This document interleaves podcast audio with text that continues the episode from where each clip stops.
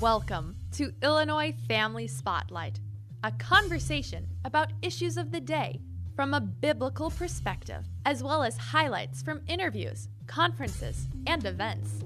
Here's Monte Larrick. Thanks for making Illinois Family Spotlight part of your day. I'm Monte Larrick, and welcome to part two of our discussion with Dr. Allan Carlson. Dr. Carlson is the John A. Howard Fellow for Family and Religious Studies at the International Organization for the Family, and he's the editor of The Natural Family, an international journal of research and policy. He's an author and in 1997 founded the World Congress of Families. He recently wrote that the United States was conceived and born as a socially conservative nation. But the argument we hear today is that America was really formed out of white privilege and thanks in large part to slavery. What's your response to that? Well, uh, I wrote a book called Family Cycles, which is my response to that. That's why I, actually I don't focus on Jamestown because that's actually where the first slaves showed up. And again, Jamestown I think was the anomaly, not the reality. The reality was up in uh, in the 17th century was up in uh, Massachusetts, and it was the Puritans, Pilgrims, Uh, tied into that as well. They came a little earlier. But the Puritans built the first true American Commonwealth. And what were its social principles? Early marriage, almost universal marriage, high fertility, an average number of births per family of, of about nine for most of the 17th century. Complementary gender roles or sexual roles between men and women, between husband and wife. That meant that equal in dignity, and, and, basic rights, so to speak, but different in function. A strong commitment to building a, an, an autonomous home, a freestanding home. This was the American approach to constructing society as laid out by the Puritans. Saw the same thing in the 18th century among a wide variety of communities in what would become the United States after 1776. Again, the same principles of American life were, and again, make, making the United States different from what was going on in old Europe. Again, early marriage, universal marriage, high fertility, strong commitment to family integrity, and to a home, a dependent making home economy. That was all still there. And it was true. What was most remarkable is that even in, say, 1776 America, we saw this system in, in the middle colonies, up in the north, with a renewal of the Puritan experiment of, through the First Great Awakening. But what I'm getting at is when America has been at its best, it's been family centric and family centered. And again, even black families in slavery in, say, 1780 were looking more like Americans in this commitment to marriage, early marriage, universal marriage, and high fertility than even compared to the Europeans in the old countries. So I, I think, again, we have to focus. Again, Jamestown was a kind of a failed experiment. That's the place where the slaves came in. The real American founding, and this is what Thanksgiving, to be frank, was about. The real American founding was up in Massachusetts, in my opinion. 1776? Uh, well, 1630, if you want to be specific. But then 1776 reaffirmed, again, an American family model, unique in the world in some ways, of high fertility, early marriage, universal marriage, family autonomy, and family independence. That's the American way. You wrote that you believe that social conservatives should build much improved intellectual and policy cadres. Uh, you talked about creating a new generation of independent think tanks with fresh imperatives. What imperatives come to mind? Well, one imperative is to stop playing footsie with the feminist movement.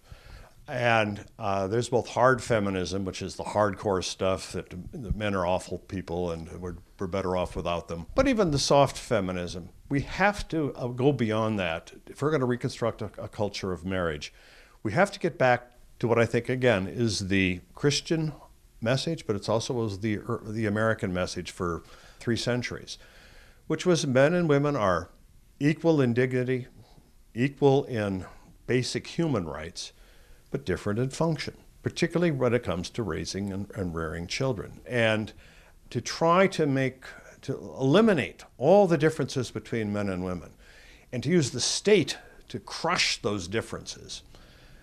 That's one of the problems we're facing right now. So we have to escape from that. We also uh, have to help teach young men again what it means to be a father and to make that exciting.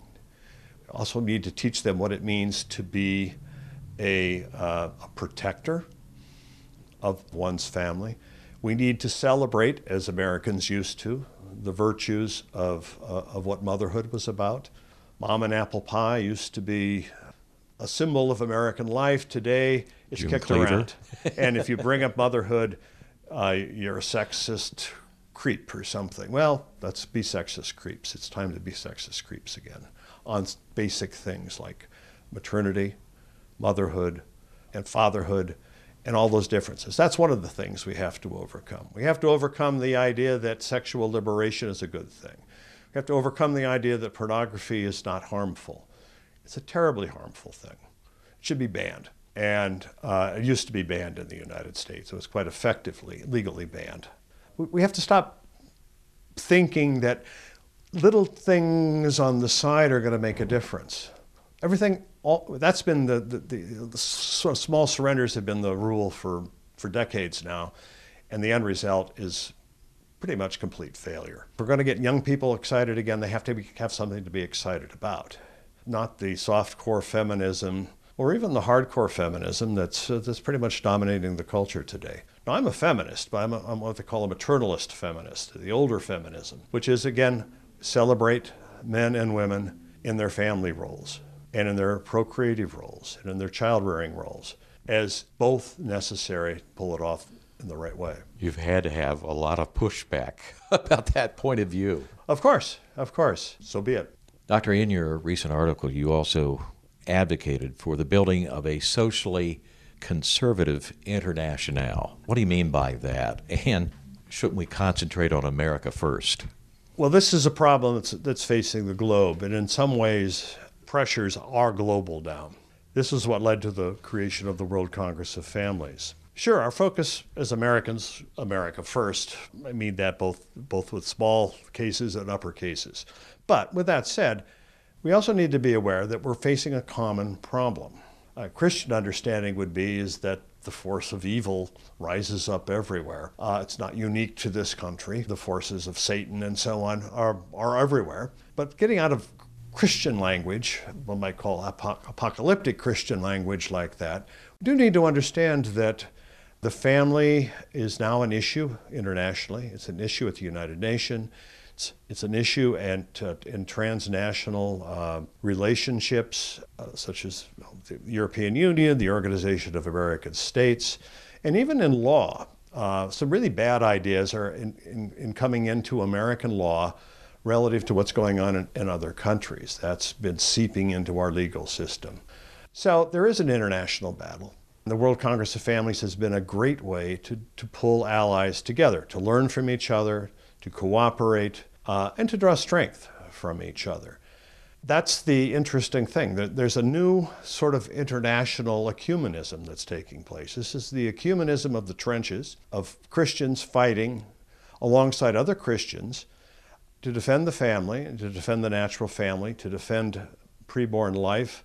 And we find allies in other countries fighting the same battle. Uh, we also find allies that are sometimes even outside of, uh, outside of the, the broad sphere of, of, of, the Christian realm. Sometimes, for example, at the United Nations, the Muslims have become a solid voting bloc in favor of pro life measures and activities. Don't be, uh, don't be afraid to deal with them at that level and in that way. It's the cooperation found in the trenches. But I, I'm, a, I'm a firm believer in looking to rebuild a, we'll call it a pro family civilization. And again, that's something that goes beyond just the boundaries of the United States. Again, that's why the relationship, the linkages we've had with uh, Eastern Europe, with Western Europe, with the African nations, with some of the South American nations, has been extremely invigorating and really, I think, very helpful in terms of reorienting the future of the globe. Dr. Allan Carlson. After time out, Dr. Carlson will give his scorecard on social conservatism.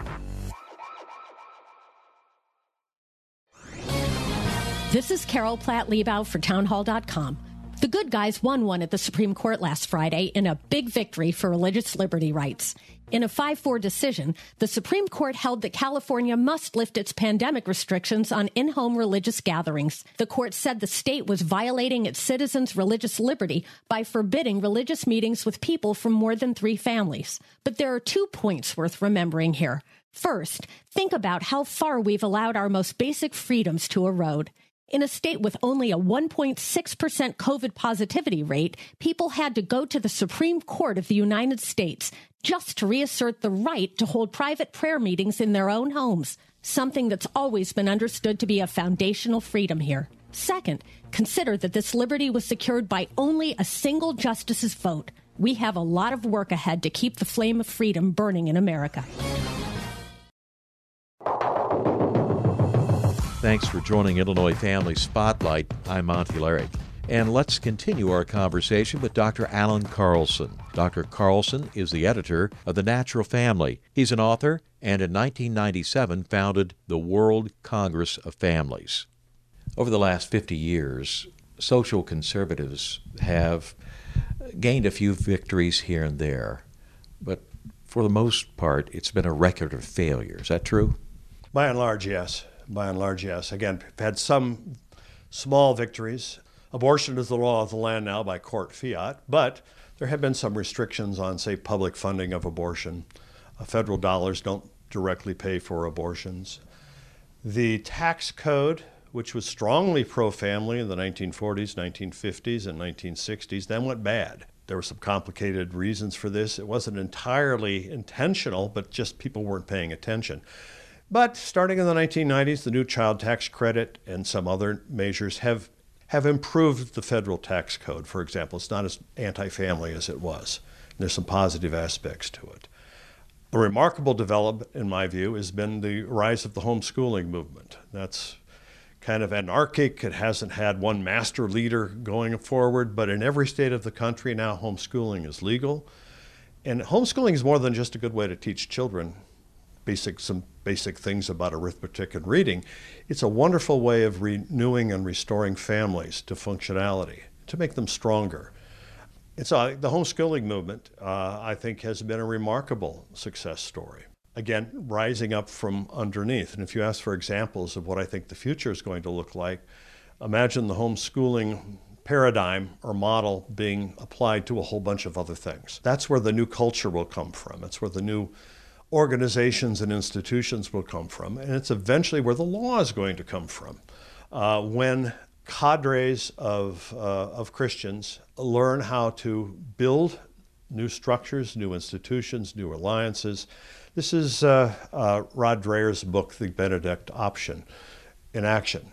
And that's actually one of his key examples too is how homeschooling has become a way to renew and regenerate families and family life. Homeschooling also takes away the state's ability to indoctrinate our kids. Oh, precisely. Precisely, and you know, you talk about what's going on right now the uh, with the pandemic. It's amazing how homeschooling has now become almost universal. In a way, that's not true because the uh, distance learning is not really homeschooling, uh, and and so on and so on. But what I'm but what it has shown is that when trouble comes, the home is the last, is the place people have to retreat to and must retreat to because it's the one thing that still works. It's the one place where children still receive some protection, uh, some control, and so on. So even even the pandemic, which in some ways seems to be giving political leaders who like to run other people's lives almost carte blanche to do whatever they want. On the other hand, it's, I think, pointing towards the need and, in some ways, the reality of family renewal. As the home suddenly is becoming an important place again, even in the economy. People are working from home. I think that's great. I, I hope we don't go back to the old way. I hope we keep working from home much more than we have been. What are one or two things, briefly, that social conservatives can do do now to win? Make the message exciting, not defensive and reactive and rear guard. That we're just, again, make it exciting, not just carve out a little niche for us with a religious exemption from this law or that law. Try to win the culture, make the message exciting, live lives that teach lessons. Uh, again, build strong marriages, build strong homes, be willing to run risks. The early homeschoolers, uh, again, being a good example, some of them went to prison rather than, even in the United States, went to prison rather than giving in to the fiat of the state. They eventually won. Finding ways to build a family centered and a family centric world. A young man named Rory Groves, who I've gotten to know, just put a, put a book out from Front Porch Republic books called Durable Trades which is uh, looking at the fact that there are some jobs which are not slated for uh, being eliminated. Or sent to China. Or sent to China or being taken over by robots and artificial intelligence. The durable trades. These are actually pretty much the trades that were listed by the U.S. Census in 1780, but are still there. They're trades that are family centered in the sense that they can be uh, you can integrate your family life into uh, this kind of work. It's a wonderful book, Durable Trades. He lists the top 70 durable trades. It starts with things like, okay, shepherd. As he defines shepherd as someone who raises animals for sale and, and protects and rears them, it's, it's, it's, it's, it's, it's a little bigger than just looking after 20 sheep. But uh, farmer, it's a painter, butcher. These are jobs that are necessary but also they're family centered. They allow for a, uh, a certain amount of guarantee that the robots aren't going to come and take your job. I think it's a wonderful book, and I, I highly recommend it. Uh, just as a, a thought experiment. He's a computer programmer, but he's also said here forget about computer programming. The robots and AI are going to be doing it themselves real soon. Consider becoming a shepherd. Consider becoming a butcher. Consider becoming a midwife. Jobs that robots can't do. Well, I'm going to have to go get a cane with a big hook on the end. well, as well you should. Even you will be replaced very soon by the robots who will uh, be uh, coming along and, doing all these sorts of things just on their own. Might be more cost effective. Uh, well, let me ask you this to wrap up. I hate to put you on the spot this way, but I'm going to. Who would be the best voice to promote social conservatism in the 2024 presidential election? I'm going to dodge that one. Okay. Well, let me ask you what type of person would you like to fill that post? Well, I would like a, a, young, uh, a young politician who, uh, a relatively young politician, but who's proven that he or she can, can win the votes someone who has a family. In fact, a fairly large family, I think, uh, is uh, is a great thing to do. Someone who's shown a willingness to make the sacrifices. Our new Supreme Court justice is, a, is an excellent example of a woman who's pulled that off, and uh, again with a large family, but has still managed to show many ways in which she could, a woman can succeed while still being familial and maternal. The left hates that. That's wonderful many more. May her flock grow in, in many ways. But also men that are ready and willing to uh, reclaim their duty, their God given duty as protectors, as providers, and are not afraid to talk about that. And again, without getting it, naming names, there I could think of three or four, for example, young senators who've exemplified, at least showing signs, promising signs of being able to do that and who understand the issues, which is also key. Uh, there's a lot of even Republicans who vote, who tend to vote maybe the right way when they get a chance, but really don't get it, who don't understand it, who don't feel it in their hearts. I'd look for someone who feels it in their heart and really gets it and understands. Hmm, I ought to press you on this. You named, you said two or three, three or four, three or four. Just leave it at that. okay, all right. Well, listen, Dr. Carlson, thank you so much. God bless you how can people connect with the World Congress of Families and the other organizations you're affiliated with? Well, the best way, a good place to start is just go to our uh, IFAM news r- r- uh, reports, which come out almost every day now. It's a good way to understand what's going on around the globe, how the United States, social conservatism in the United States fits into that larger uh, nexus. Uh, go to the Family in America org and you see the journal we put out. It's now called The Natural Family. And look for the next World Congress of Families. We've held one every year until this year for obvious reasons. Conferencing hasn't been happening this year. The last one we held was in uh, Verona, Italy, 2019. For those who remember their uh, uh, English literature class, Verona was the home of Romeo and Juliet. And we were there because the government of Verona is, is run by a party called the League, which has become very strongly pro family. They invited us to come. It was an amazing event. Our conference had about 1,200 people. What was going on outside the conference, though, showed what the kind of the battle of the future. We had close to 30,000 protesters show up uh, on Saturday. These were mainly organized around the concept of uh, trans feminism, which is transgender feminism. This is sort of feminism to the next step. But they came in and they tried to shut the meeting down. Uh, they were stopped by the police. But then the next day, on Sunday uh, of the conference, we had 40,000 uh, pro family people came and marched on the same streets that the others were on the day before in defense of the natural family, in defense of marriage, in defense of children being born in one flesh unions. It showed a great division among human beings on the one hand, which, but again, that is nothing new. But it did show that those who were following the Christian message, those who were following the vision of Christian family and sexual ethics, not only can march, but can present themselves in a way that becomes extremely attractive. I think, particularly to the next generation who are looking for answers. Thank you very much, Dr. Allan Carlson. Please support the work of the World Congress of Families and please support the work of the Illinois Family Institute. All donations are tax deductible. Go to our website, illinoisfamily.org, or give us a call at 708 781 9328. Also, tell a friend about Illinois Family Spotlight.